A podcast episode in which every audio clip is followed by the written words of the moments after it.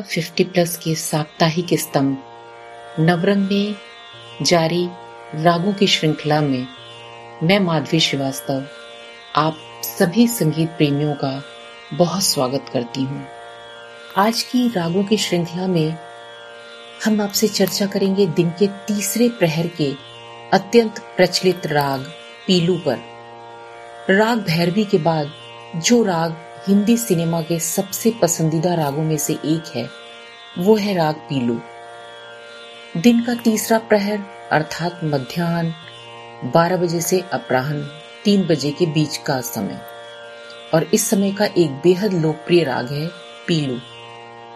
इस प्रहर के रागों का वादी स्वर, सप्तक के पूर्वांग के स्वर में से कोई एक स्वर होता है। राग पीलू में उपशास्त्रीय रचनाएँ बहुत निखर कर आती हैं। राग पीलू का थाट है काफ़ी और इसकी जाति है संपूर्ण। साधारणतया राग के आरोह में ऋषभ और धैवत स्वर वर्जित है और अवरोह में सभी स्वरों का प्रयोग किया जाता है। इस राग का वादी स्वर है गांधार और संवादी स्वर है निषाद। इस राग में गांधार, धैवत और निषाद स्वर के दोनों रूप यानी शुद्ध और कोमल दोनों का प्रयोग किया जाता है।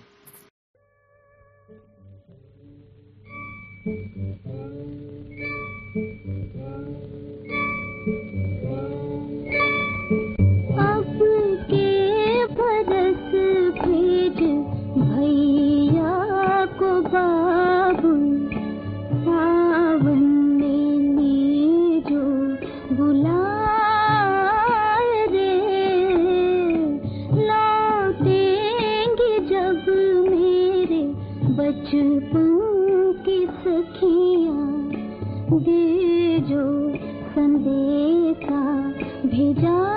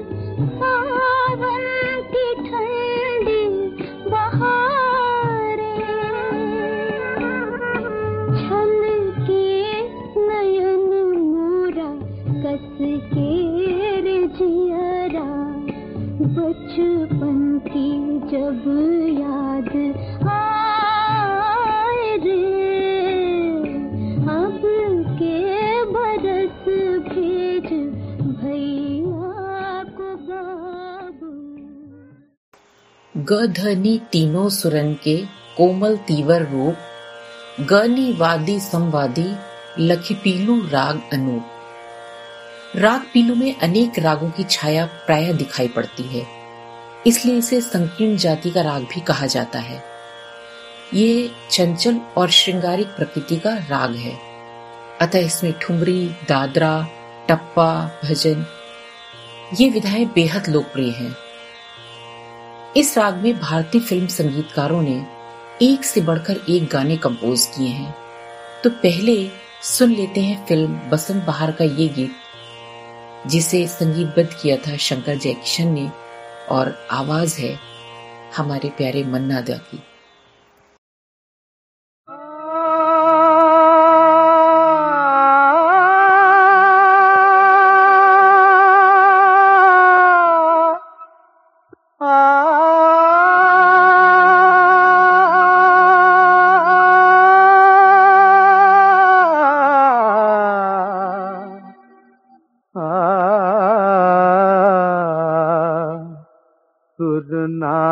सजे क्या गाऊं मैं सुर ना सजे?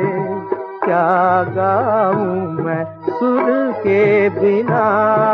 जीवन सुना सुर के बिना। जीवन सुना सुरना सजे। क्या गाऊं मैं सुरना सजे सजे?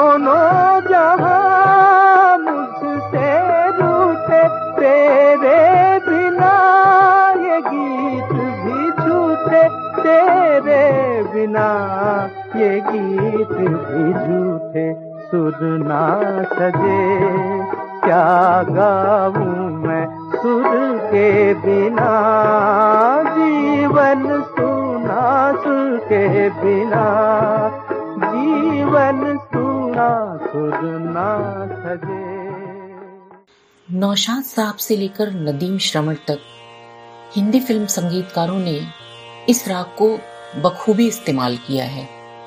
इस राग पर आशा भोसले और मोहम्मद रफी की आवाज़ में गाया गाना, चुरा लिया है तुमने जो दिल को, आज भी उतना ही हिट है। ये गाना फ़िल्म संगीत के ऐतिहासिक गानों में से एक कहा जा सकता है। भारतीय फिल्मी गीतों में कुछ ऐसे गाने भी हुए हैं जो बरसों बरस उतने ही लोकप्रिय रहे जितने की पहले थे। और एक ऐसा ही गीत है, तन डोले मेरा मन डोले। उन्नीस सौ चौवन में आई फ़िल्म नागिन के इस गीत को लता मंगेशकर जी ने गाया है। इस फ़िल्म में संगीत दिया था हेमंत कुमार जी ने। हेमंत कुमार के बारे में कम ही लोग जानते हैं कि शुरुआती नाकामी के बाद हेमंत दा ने संगीत निर्देशन का ख्याल छोड़ दिया था। और फिर उन्होंने कहानियाँ लिखना शुरू कर दिया था। खैर, बाद में जब उन्हें मौका मिला तो उन्होंने एक से बढ़कर एक हिट गाने तैयार किए।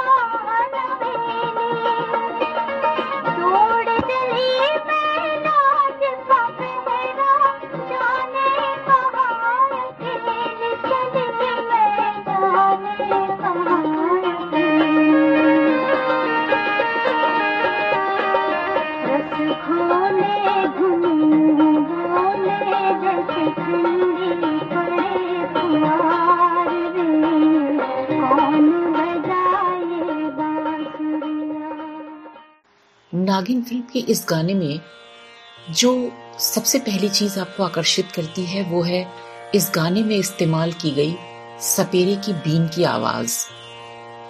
आपको ताज्जुब होगा ये जानकर कि इस गाने में बीन की जो आवाज़ सुनाई देती है, वो दरअसल बीन नहीं है।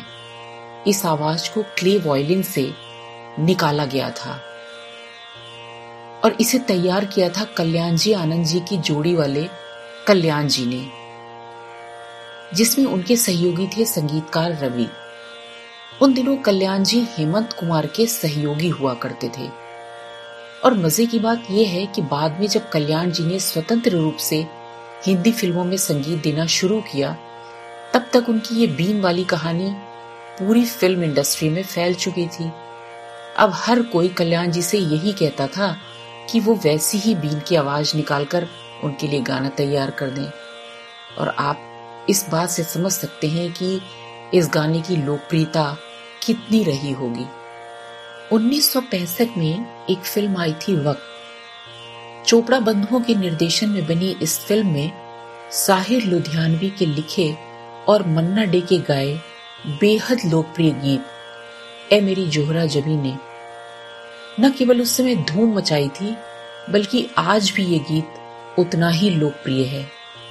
कोई भी शादी ब्याह हो, इस गीत के बिना तो पूरा ही नहीं होता। ये गाना भी राग पीलू पर ही आधारित है। फ़िल्म वक्त उस समय की पहली मल्टी स्टार कास्ट फ़िल्म थी। फ़िल्म के गीत साहिर लुधियानवी ने लिखे थे, लेकिन इस गीत के अलावा अन्य सभी गीतों का संगीत रवि ने दिया था।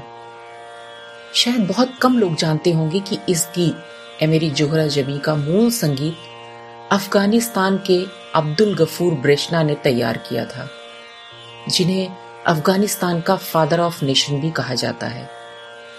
काबुल, अफ़गानिस्तान में जन्मे ब्रेशना, अफ़गानिस्तान के प्रसिद्ध चित्रकार, संगीतकार, गीतकार और फ़िल्म निर्देशक भी रहे। अफ़गानिस्तान का राष्ट्रगीत उन्होंने ही बनाया।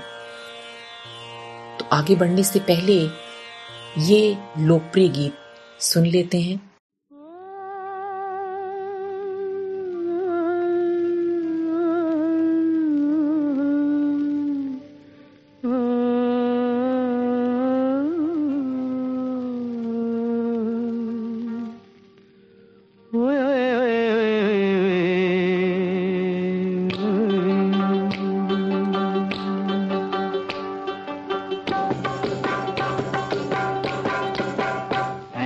सूरज भी तुझे मालूम नहीं, तू अभी तक है हँसी और मैं जवान। तुझ पे कुर्बान मेरी जान मेरी जान। ऐ मेरी जोहरज भी तुझे मालूम नहीं, तू अभी तक है हसी और मैं जवान। तुझ पे कुर्बान मेरी जान मेरी जान।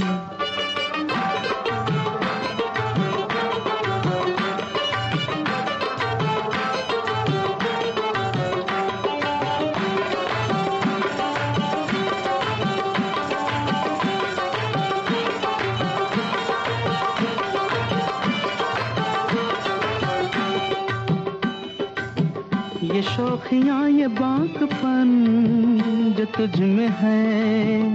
कहीं नहीं, ये शौखियाँ ये बाकपन जो तुझ में है।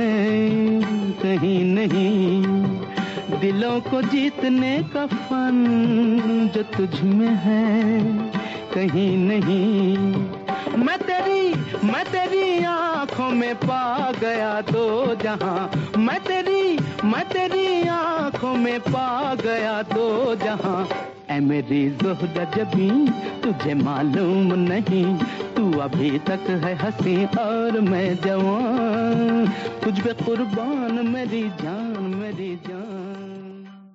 राग पीलू पर ही आधारित एक बहुत ही फ़ेमस गाना है, ढूंढो ढूंढो रे साजना।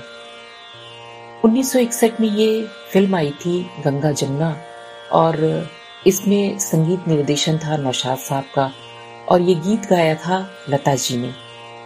ये गाना फिल्माया गया था वैजयंती माला और दिलीप कुमार साहब पर। और ये गीत भी भारतीय फ़िल्म संगीत के बेहद लोकप्रिय गानों में से एक है।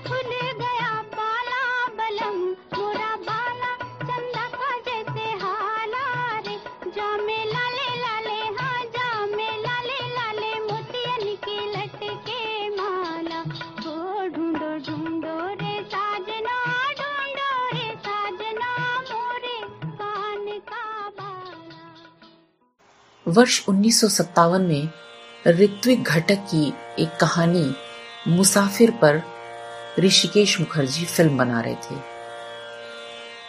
और निर्देशक के रूप में ये उनकी पहली फ़िल्म थी। संगीत निर्देशन के लिए उन्होंने अपने मित्र और सुप्रसिद्ध संगीतकार सलील चौधरी को लिया। फ़िल्म में तीन कहानियाँ थीं और एक कहानी के हीरो थे दिलीप कुमार। बॉलीवुड के सुपरस्टार दिलीप कुमार 60 के दशक में अपनी बेहतरीन अदाकारी से हमेशा ही लोगों को अपना दीवाना बनाते रहे। वहीं सुरों की मल्लिका कहलाने वाली मशहूर सिंगर लता मंगेशकर को दिलीप कुमार अपनी छोटी बहन की तरह मानते थे। फ़िल्म मुसाफिर का ये गीत, अभिनय सम्राट दिलीप कुमार और सुर सम्राज्ञी लता मंगेशकर के युगल स्वरों में एक अनमोल रचना है। ये गीत भी राग पीलू पर आधारित है और ये राग भी दिलीप कुमार साहब की ही पसंद थी।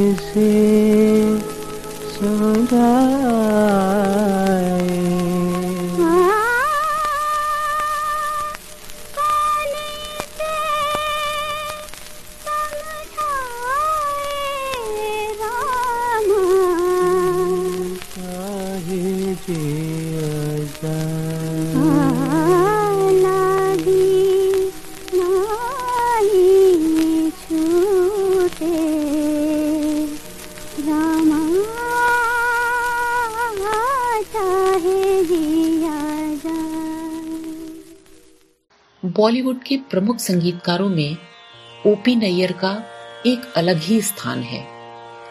ओपी नैयर का संगीत सुनकर अच्छे अच्छे लोग एक बार तो ठिठक ही जाते थे। और ऐसा ही कुछ उस्ताद अमीर खान साहब के साथ हुआ। रेडियो पर उन्नीस सौ अट्ठावन की एक फ़िल्म, फागुन का गाना, मैं सोया अखियाँ नीचे सुनने के बाद खान साहब पर कुछ ऐसा असर हुआ कि वो नैयर साहब से मिलने को बेताब हो उठे। उन्होंने तत्काल नैयर साहब को फ़ोन किया और फिर उनसे मुलाकात का वक्त तय किया। छूटते ही उस्ताद ने राग पीलू में इतनी अच्छी धुन बनाने के लिए नैयर साहब को बधाई दी। ओपी नैयर के मुँह से ये सुनकर खां साहब हैरान रह गए कि उन्होंने तो कभी शास्त्रीय संगीत की कोई विधिवत शिक्षा ली ही नहीं है। उसके बाद खां साहब ने ही ओपी को बताया कि फ़िल्म फागुन के सभी गीत राग पीलू पर ही आधारित हैं, और जबकि ये सारे गीत सुनने में अलग अलग लगते हैं। उस्ताद अमीर खान साहब से उनकी दोस्ती हमेशा बनी रही। खान साहब अक्सर इस बात पर संदेह व्यक्त करते थे कि नैयर साहब ने सच में संगीत सीखा है या नहीं। उन्हें कभी ये बात समझ में नहीं आई कि संगीत में अनपढ़ व्यक्ति कैसे तू है मेरा प्रेम देवता, जो गीत राग ललित पर आधारित है, ऐसी धुन बना सकता है। अगर एक शब्द में नैयर साहब के व्यक्तित्व को समेटना हो तो वो है जीनियस तो सुनते हैं इसी फ़िल्म का एक प्यारा सा गीत।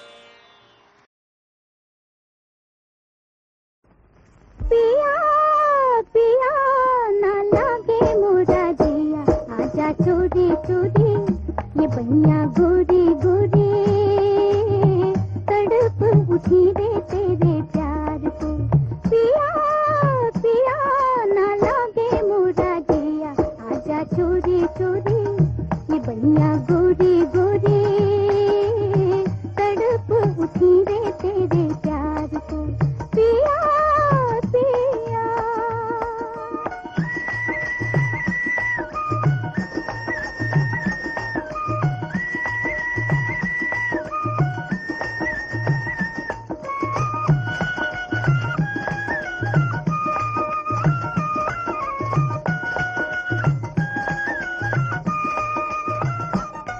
एक बन की कली मत वाली।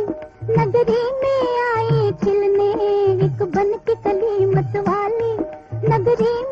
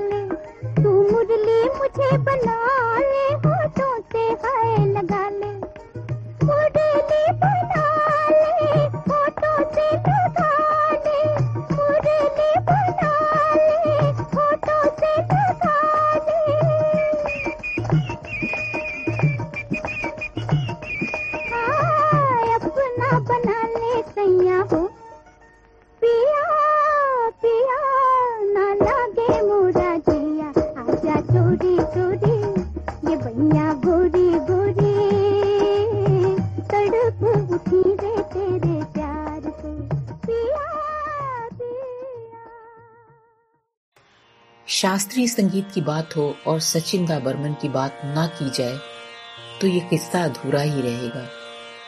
शास्त्रीय संगीत पर बर्मन दा की पकड़ तो मज़बूत थी ही, लेकिन उनका विशिष्ट पहलू ये था कि शास्त्रीय संगीत आधारित रचनाओं को उन्होंने कभी भी मेलोडी और माधुर्य की संरचना से अलग नहीं रखा। इसलिए अगर अपवादों को छोड़ दिया जाए तो उन्होंने कभी भी शास्त्रीय संगीत पर आधारित जो भी उन्होंने धुनें बनाई, उसको कभी वो बहुत जटिल नहीं होने देते थे। और इस बात को लेकर अपने सहायक जयदेव से अक्सर उनकी ये शिकायत रहती थी कि जयदेव धुनों को बहुत जटिल और मुश्किल बना देते थे। और जबकि बर्मंदा हमेशा ये चाहते थे कि रचना भले ही शास्त्रीय हो, पर उसका रूप ऐसा हो, यानी वो सुनने में ऐसा हो कि राह चलता आदमी भी उसे आसानी से गुनगुना सके। और राग पीलू का इस्तेमाल बर्मंदा ने अपने कई गीतों में किया है। पर उनकी प्रकृति में ओपी नैयर वाली पंजाबी शैली का अंश नहीं दिखता। दादा के जो गीत हैं, उसमें हमें पीलू का बहुत ही सौम्य और सुरुचिपूर्ण रंग दिखता है। और इसका सबसे अच्छा उदाहरण है अभिमान का ये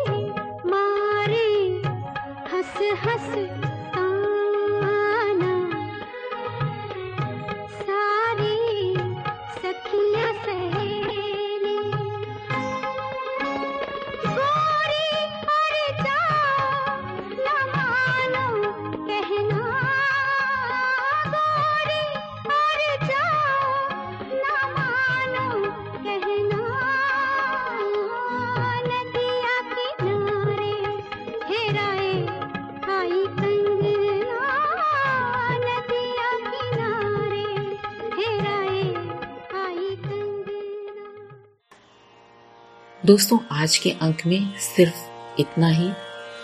आपसे अगले अंक में फिर मिलूँगी एक नए राग के साथ। तब तक के लिए मुझे इजाज़त दीजिए और अपना बहुत ध्यान रखिए और सुनते रहिए इंडिया 50 प्लस रेडियो, जहाँ लौट आया है फिर वही पुराना दौर।